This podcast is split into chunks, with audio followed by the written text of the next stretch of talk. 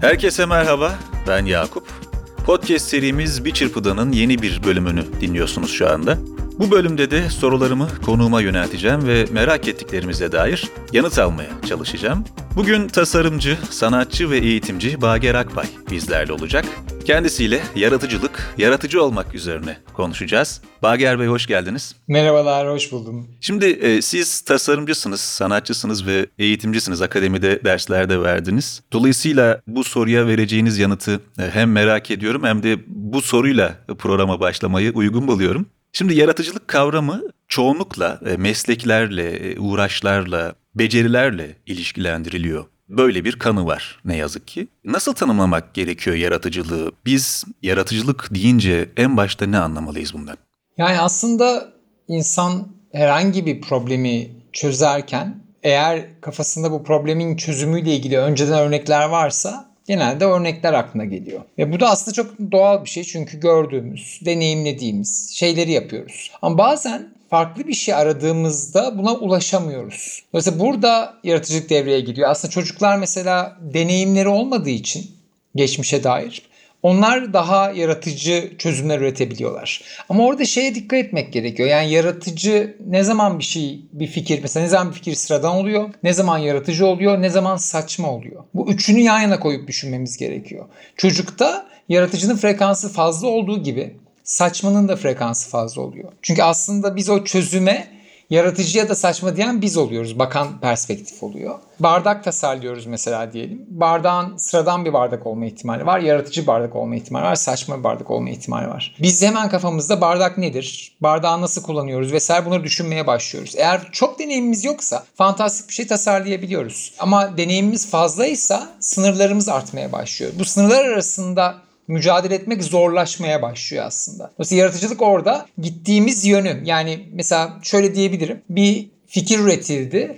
Bu fikir beklentiyi karşılıyorsa aslında sıradanla yaratıcı arasında bir yerde. Beklentinin biraz ötesindeyse yaratıcı olmaya başlıyor. Beklentinin çok ötesindeyse saçmaya yaklaşmaya başlıyor. Dolayısıyla karşıdakinin perspektifi önemli. Yani bizden bunu bekleyen kişi ne durumda, bardak hakkında ne biliyor, nasıl bir bardak bekliyor bizim bunu bilmemiz gerekiyor. Dolayısıyla bu zor bir yerden baktığımızda yani hem bir deneyim gerekiyor hem de bir düşünce özgürlüğü gerekiyor. Biraz karışık anlattım galiba. Ya çok netti bence.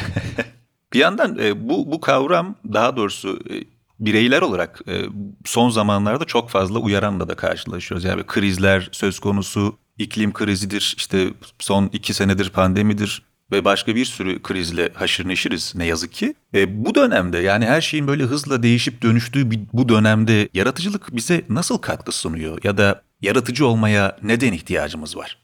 Yani şimdi orada tabii dikkatli olmak lazım. Bu krizler neden artıyor hissi var ya da artıyor mu gerçekten? Eskiden de krizler oluyor muydu? Bunun bir sebeplerine bakmak lazım. Zannediyorum e, dünyayı çok optimize bir hale getirdik. Dolayısıyla optimize olan sistemlerde en ufak bir değişiklik diğer bütün mekanizmaları tetikler. Eskiden dünyadaki hareket çok daha azdı. İşte ulaşım çok daha azdı. O yüzden bir şeyin tetiklemesi yavaş oluyor. Şimdi çok hızlı hareket ediyoruz ve bu yüzden krizler artıyor. Krizler bize aslında bir kapalı kapta yaşadığımız hissini vermeye başladı. Yani eskiden bir köyde tek başınıza yaşıyorsanız yaşamınızı çok yavaş değişiyor. Bence yaratıcılık günümüzde çok artmış durumda aslında eskiye göre baktığımızda. Çünkü çok fazla farklı yaşamları gözlemleyebiliyoruz. Sosyal medya aracılığıyla ya da kendi haberleşme kanallarımız aracılığıyla. O yüzden yaratıcılığın arttığını düşünüyorum. Daha çok Problem şurada o demin anlattığım aslında yaratıcılık saçma kısmında. Yani bir kesim için yaratıcı kabul edilen bir şey bir kesim için saçma olabiliyor. Dünyanın sıkışması yani bu problemlerin krizlerin artması daha efektif çözümler bulmamızı da sağlayabilir gibi geliyor. Yani düşünüyorum en büyük baskı galiba yani üzerimizde çok ciddi bir endişe şeklinde oluşuyorsa bu krizler. Yani şeyde çok iyi biliyoruz. Bir insanın bir problemi çözmesi için aldığı parayı ya da ödülü arttırmak fiziksel bir problemde işe yarayabiliyor kısmen. Ama yaratıcılık probleminde çok işe yaramayabiliyor. Dolayısıyla var olan krizler bize stres olarak geri dönüyorsa, sıkışmışlık olarak geliyorsa yaratıcılığımız biraz düşmeye başlıyor. Ama o krizler aslında bir fırsat olarak bakabiliyorsak yani evet bu kriz var artık ve ben bu krize göre bir çözüm üretmem lazım diyorsak, araştırmamızı ona göre yapıyorsak yaratıcılık kullanma olasılığımız çok daha artıyor gibi geliyor. Yeni nesillerin davranış şekline, gençlerin davranış şekillerine bakınca bunu görebiliyorum. Yani bir kısmı sıkışmış ve paralize olmuş durumda kalıyor. Bir kısmı çok daha özgür ve birbirlerinden esinlenerek yaratıcı işler yapabiliyor. Belki o ilk kısımdaki gençleri diğer tarafa nasıl çekebileceğimize bakmamız lazım ama bu daha çok psikolojik bir öğe gibi geliyor. Yani stres altında yaratıcılığın aslında tıkanması gibi. Bu yüzden bazı alet setlerine ihtiyacımız var. Yani çocukların haberleşmesi için ya da ya yaratıcılıkla uğraşan kişilerin kullanabileceği alet setlerini tekrar ortaya çıkarmamız gerekiyor olabilir. Bu yaratıcılığın artması galiba şeyle de alakalı olabilir. Yani geçmişin sorun daha doğrusu bugünün sorunlarını geçmişin çözümleriyle çözmek pek olası değil. Biraz yeniliğe açık olmak gerekiyor galiba yaratıcı olmak için. Bir yandan da muhafazakarlıktan bir tık sıyrılmak gerekiyor. Yani tutucu olmamak gerekiyor belki sorunlarla baş etme bağlamında. Ben de katılıyorum yani bu dönemde özellikle genç kuşak, Z kuşağı dediğimiz kuşak e, yaratıcılık bağlamında çok daha atik ve cesaretliler. Ya orada dediğiniz şurada önemli. Bu başlangıç zihni dediğimiz bir kavram var. Problemi gördüğünde problem eski probleme benziyor mu diye bakabilme becerisi aslında o. Yani farka bakalım. Yani ezbere gitmeme. Bir problemle karşılaştık. Aa ben bunu biliyorum. Bunun çözümü var dediğini aslında o eski çözümü uygulama o her bir probleme yeni bir problem gibi bakabilme becerisi gerekiyor. Bunlar biraz işte zıt kavramlar. Yani yaratıcılıkta bir yandan deneyim gerekiyor evet olasılıkları düşünmek için ama bir yandan da o başlangıç zihnini koruyabilmek gerekiyor. İkisini bir arada tutmak aslında ana problem olmaya başlıyor. Gençler daha yeni bakabiliyor geçmiş olmadığı için. Bunun avantajı daha çok başlangıç zihnine daha yakın oldukları için daha çok seçenek üretebiliyorlar. Ama bir yandan da deneyimleri az olduğu için bazen aynı hataya tekrar düşme olasılıkları da olabiliyor. Şimdi dijital iletişim araçlarıyla beraber kendimizi böyle sürekli ortaya koyma, gösterme ihtiyacı duyuyoruz. O gösteriye katılma durumumuz var. Ve gösterdiklerimiz de çoğunlukla gerçeği, hakikati yansıtmıyor. Böyle çok sivri bir yaklaşım ya da çıkarımmış gibi geliyor ama en azından genel tabloya baktığımızda galiba bunu söylemek çok zor değil. Gerçeklik algımızın dönüştüğü böyle bir çağda yaratıcılığa sığınmak ve alan açmak önemli mi? Önemliyse neden önemli? Bunu nasıl değerlendirmek gerekir? Yani bir anlamam lazım iki bağlamı. Yani evet bir plastik dünyalar örüyoruz etrafımızda. Kendi yaptığımız görseller örüyoruz ama gerçek dediğimiz şey de aslında birazcık nostalji olabilir. Yani gerçek de değişiyor baktığımız yere göre. O yüzden çok emin değilim yani neyin gerçek olduğunu. Çünkü gerçek dediğiniz şey aslında veri, istatistik ve bir dağılım.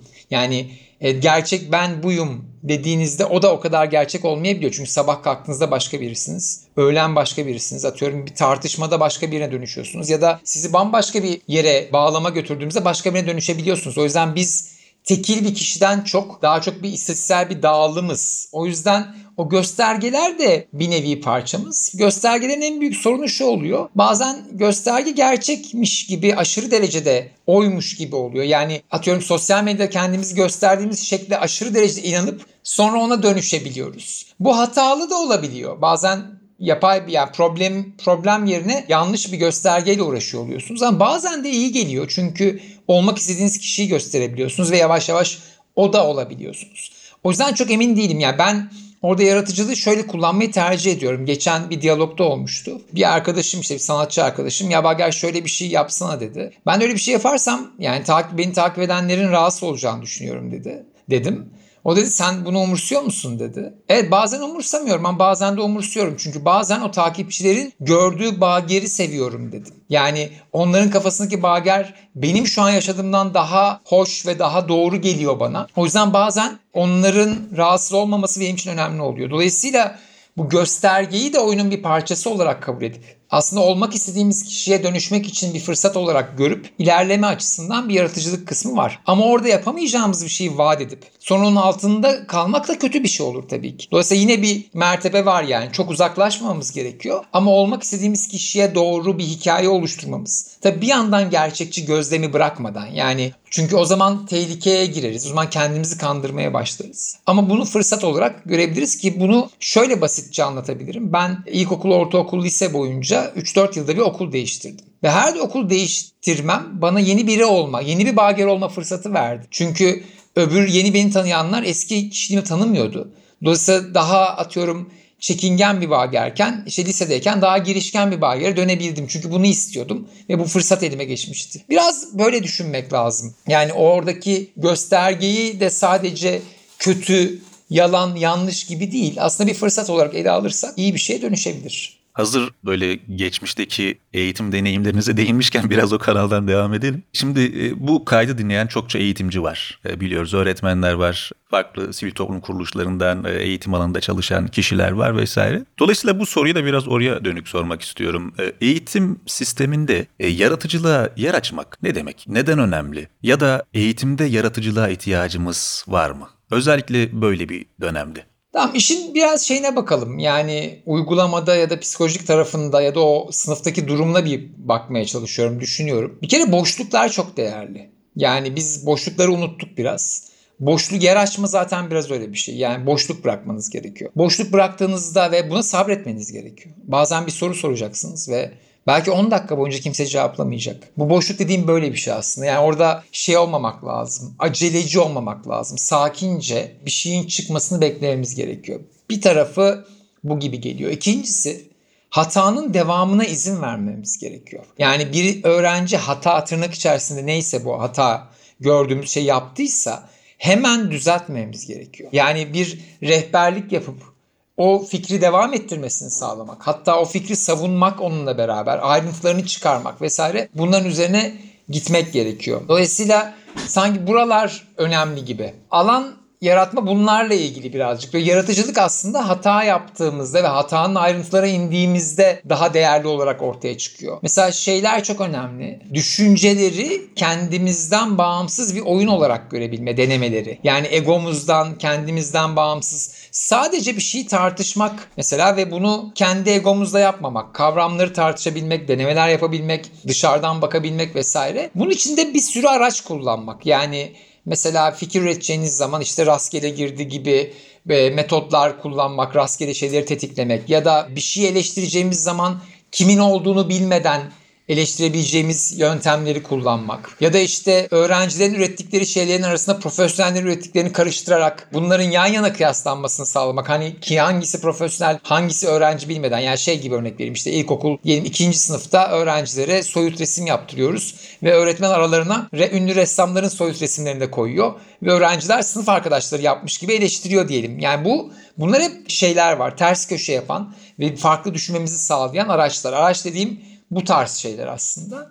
Bunları alan bırakmak lazım. Ama dediğim gibi temelde biraz daha yavaş. Çünkü acele ettiğimiz sürece sürükleneceğiz gibi geliyor. Sakince alan bırakarak, düşünerek, konuşarak, tartışarak ilerlememiz lazım ve egodan olabildiğince sıyrılacak teknikleri kullanmamız lazım. Sizin e, Nilay Örnek'le olan podcast'inizi dinlemiştim. Orada bir hikaye anlatıyorsunuz ve hem çok tatlı bir hikaye hem de çok etkileyici de bir hikaye. Öğrencilerinizin dersten galiba erken çıktığını görüyorsunuz, kafeye gittiğini görüyorsunuz. Daha sonra siz buna dönük bir şey çözüm e, geliştiriyorsunuz. Bunu sizden dinleyebilir miyiz bir de? Yani çok çok güzel bir hikaye o. Ya aslında şey temelde şu var işte baktığınızda bir soruna samimi bir şekilde yaklaşabilmek. Yani hikaye şuydu. İlk kez öğretmen oldum üniversitede. Yani ondan önce deneyimim vardı ama böyle özel ders gibi diyebileceğim öyle birebir falan ya da kendi sınıf arkadaşlarıma verdiğim dersler vardı. Üniversitede hoca olduğumda dersi çok keyifli yaptığımı düşünüyordum. Belki öğrenciler de öyle düşünüyordu bilmiyorum. Ama ders biter bitmez herkes gitti. Ve ben böyle sınıfta kala kaldım. Ya bu çok normal bir şeydi tabii. Ben de yani bir sene önce öğrenciydim ve ben de aynısını yapıyordum ama hani niye gittiler diye düşünmeye başladım. Yani neden buradan çıkma ihtiyaçları var? Neden sohbete devam edemiyoruz? Ve ikinci ders ben de onlarla çıktım işte. Gittik yani bir kafeye oturdular. Ben de onlarla oturdum.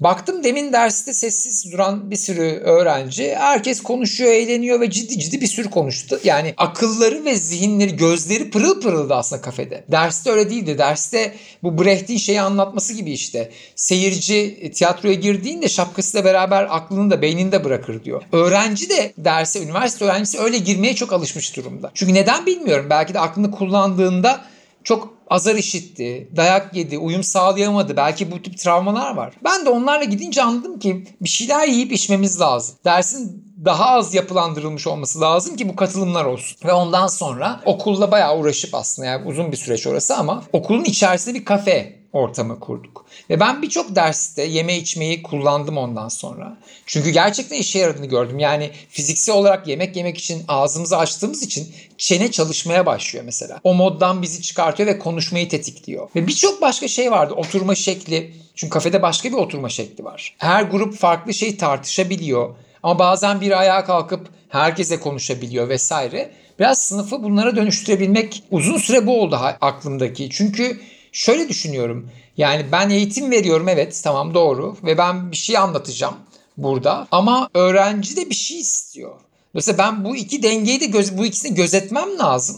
Bunların içinde uyumlu bir şey yaratmam lazım. Derdim buydu ve sınıf ortamını her zaman öyle tasarlamaya başladım. Çok benzerini şu anda Marmara Güzel Sanatlar'da yani daha doğrusu pandemi öncesinde yapıyordum. Derste herhangi bir mesela bir video izliyoruz. Bir iş, bir sanatçının işini. Sonra herkes diyorum ki rastgele ikişerli grup olun. Herkes grup oluyor. Ayaktalar. Ders sınıfın ortasındalar. İki dakika boyunca atıyorum o işle ilgili bir kavramsal bir şey atıyorum. Mesela diyorum ki karıncalarla mı konuşmak daha kolaydır? Karınca kolonisiyle mi? Tartışın diyorum ve herkes böyle sanki bir böyle bardaymış gibi ayakta böyle pıtı pıtı pıtı tartışmaya başlıyor. İki dakika sonra diyorum ki herkes savunduğu fikrin karşısını savunsun. İki dakika daha böyle devam ediyor. Sonra teşekkürler diyorum. Hiçbir şey geri almadan yani ne çıktığı da bakmadan bazen baktığımız oluyor ama genelde bakmıyoruz devam ediyoruz ders. Ve bu bir anda yani o duyulmak istenen sözlerin söylenmesine alan yaratıyor. Etrafta bir konuşma atmosferi var diye herkes rahatça konuşabiliyor. Vesaire bununla ilgili birçok tetiklenme oluyor öğrenciler inanılmaz memnun kalmıştı bundan. Ve bunu her ders sonra tekrarlamaya başladık. Bunun gibi basit yöntemlerle sınıfın o klasik algıdaki yapısını kırmamız gerekiyor. Çünkü sınıf bir mekan ve biz onu istediğimiz şeye dönüştürebiliriz. Yani orada partide verebiliriz. Orada etütte yapabiliriz. Orada biri bir şey anlatabilir. 3-4 grup çalışabilir. Mekan dönüştürmek çok kolay. Aslında böyle kullanmak bana anlamlı geliyor mekanı. Sorgulamak ve de. Çok şahane hikaye var. Dinleyince tekrar etkilendim. Şimdi şeylerden bu yaratıcı e, fikirlerden, örneklerden söz etmişken belki şeye de değinmek gerekebilir. Öğretmenler de bu dönemde çok fazla yaratıcı çözümler geliştirdiler. İşte öğretmen ağında da öğretmenler bir dizi e, bu bağlamda çalışmalar yapıyor. Hatta adı yaratıcı problem çözme programı olan bir programımız dahi var. Buradan çıkan yaratıcı çözümler de yine öğretmen ağının web sitesinde erişilebilir vaziyette. Kapanışa geldik yavaştan. E, dolayısıyla oraya dönük bir soruyla kapatalım istiyorum. Bizler öğretmenlerin gündelik pratiklerinde yer etmiş yaratıcılıktan ve yaratıcı çözümlerden neler öğrenebiliriz? Ya ben biraz geriye saracağım. Önce şimdi bu araçları, bu pratikleri zemini oturmamış bir yerde yapmak problem çıkartabilir. O yüzden işin başı ne hissettiğini anlamakla oluyor. Yani bir kere sınıfta herkesin kendi duygusunun, diğerlerin duygusunun, ihtiyaçlarının farkında olması gerekiyor. Sınıfın bir iletişiminin, güven ortamının oturmuş olması gerekiyor. Yani ben ne hissettiğimi biliyorsam ve diğerlerinin ne hissettiğini biliyorsam biraz daha iletişim kurabilir durumda oluyorum. Ben size güveniyorsam, anlatabiliyorsam kendimi, siz de bana güveniyorsunuz, bir güven ortamı varsa bunlar temelleri oturtuyor. Bunları oturtmadan yaratıcı düşünceye oradaki araçlara geçmek çok mümkün olmuyor. Dolayısıyla iletişimin oturduğu, herkesin ihtiyaçlarının farkında olduğu, beraber konuşulabilen bir alanda olduğumuzu varsayarsak yaratıcılık otomatikman tetiklenecektir. Çünkü güvende olmadığımız için genelde o demin en baş dedim ya saçma mı yaratıcı mı? Yani saçma bir fikri söyleme riskini alamıyorsam yaratıcılığa olasılık kalmıyor. O yüzden bu tip şeylerin ortaya çıkmasındaki temel problem güvensizlik oluyor. Belki de o demin anlattığım üniversite öğrencilerin konuşmama sebebi de o. Çünkü güvenmiyor. Yani ne söylediği şeyin dinleneceğine de güvenmiyor. Söylediği şeyin sadece söylediği gibi algılanacağına da güvenmiyor. Yanlış anlaşılabileceğini de biliyor. Dolayısıyla yaratıcılığın ortaya çıkması için temelde bir topluluk olmak, bir öğrenme topluluğu olabilmek ve de temelde birbirimize güvenebilmek, bir barış huzur ortamı yaratmış olmak gerekiyor. Ondan sonra böyle bir ortam sağladığınızda çok basit yaratıcılık araçlarının, çok klasik, işte Edward Bono'nun yaptığı çok klasik mesela araçların ya da başka modern araçlar da olabilir. Nasıl işe yaradığını göreceksiniz ve inanamayacaksınız. Çünkü temel şeyler tamamlanmayınca bir fikir üretecek diyelim bir metot uyguluyorsunuz. Bir tür beyin fırtınası tekniği uyguluyorsunuz. Herkes sessiz kalıyor. Ya da işte mesela şey çok ilginçti. Ben bu yaratıcıda aşamalarla anlatan biriyim. Muhakeme teknikleri diye anlatıyorum aslında. Yani bazı aşamaları çok büyük bilgelik gerektirirken bazı aşamaları çok büyük saçmalama gerektiriyor. E dolayısıyla bazı aşamalarda sınıftaki bilge bir karakter re öykünmemiz gereken bazı aşamalarda sınıftaki çılgın bir karaktere öykünmemiz gerekiyor. E, bunlar işte hep dediğim gibi güven olduğu zaman sağlanabiliyor. Ve öğrenciler hep şeydir yani sınıfta başarılı birileri vardır, yaramaz birileri vardır. İşte atıyorum çok çalışkan birileri vardır, tembel bile bu kafamızda böyle şeyler, stereotipler vardır sınıfta. Öğrenci perspektifinden düşünüyorum. Aslında bunların hepsinin işe yarayabildiği bir topluluğu oluşturmak yaratıcı süreçleri dengeliyor, biliyor gibi geliyor bana. Çok teşekkürler Bager Bey. Ben Ee, sona geldik. Ee, var mıdır bir eklemeniz? Şunu da söyleyeyim dediğiniz bir şey. Dediğim gibi yaratıcı olmaya çok meyilliyiz. Ve biraz da yaşla ilgili bir şey var, toplulukla ilgili. Sınıfın durumuna özel bir şey var. Yani her araç her yerde her an uygun olmayabiliyor. O yüzden sınıfın temelde, temel o şeylerini duymamız gerekiyor. Yani öğrenciler niye konuşmuyor? Fikirlerini niye özgürce iletemiyorlar? Ya da biri saçmaladığı zaman diğerleri ona dalga mı geçiyor gibi. Bunlara bakmamız çok değerli geliyor bana. Ve toplu yani genel bir formül olduğunu düşünmüyorum yaratıcılıkla ilgili. Yani yaratıcılık eğitimin de yaratıcılık gerektirdiğini düşünüyorum. Ve yaratıcılıkla ilgili, ilgili en sevdiğim tanım da şey yani tabii yüzlerce binlerce tanım var. Sonuçta bu bir şemsiye terim ama her tür kötü şarta rağmen başarılı, mutlu, huzurlu olan kişiye yaratıcı deriz diye bir tanım vardı ve ben bunu çok severim. O yüzden yaratıcı kişi şart başına gelen şeyleri bir sınırlama gibi görüp o sınırları aşmak için bir metot uygulayan kişidir. O yüzden her şarta rağmen bunları deneme, orada heyecanlanma, bakalım kahramanımızın bugün başına neler gelecekti gibi yaklaşma gücü, oradaki mizah ya da dışarıdan bakabilme çok değerli geliyor bana. Çok güzel bir kapanış oldu. Çok, Çok sağ teşekkürler. Ağzınıza sağlık. Teşekkür ederim. Bir Çırpıda Podcast'in bu bölümünde konuğum tasarımcı, sanatçı ve eğitimci Bager Akbay'dı. Yaratıcılık ve yaratıcı olmak üzerine kendisiyle güzel bir sohbet ettik. Umarım sizler de beğenirsiniz. Bu kayıt sizin de hoşunuza gider. Bir Çırpıda'nın bir sonraki bölümünde görüşünceye dek kendinize iyi bakın, hoşçakalın.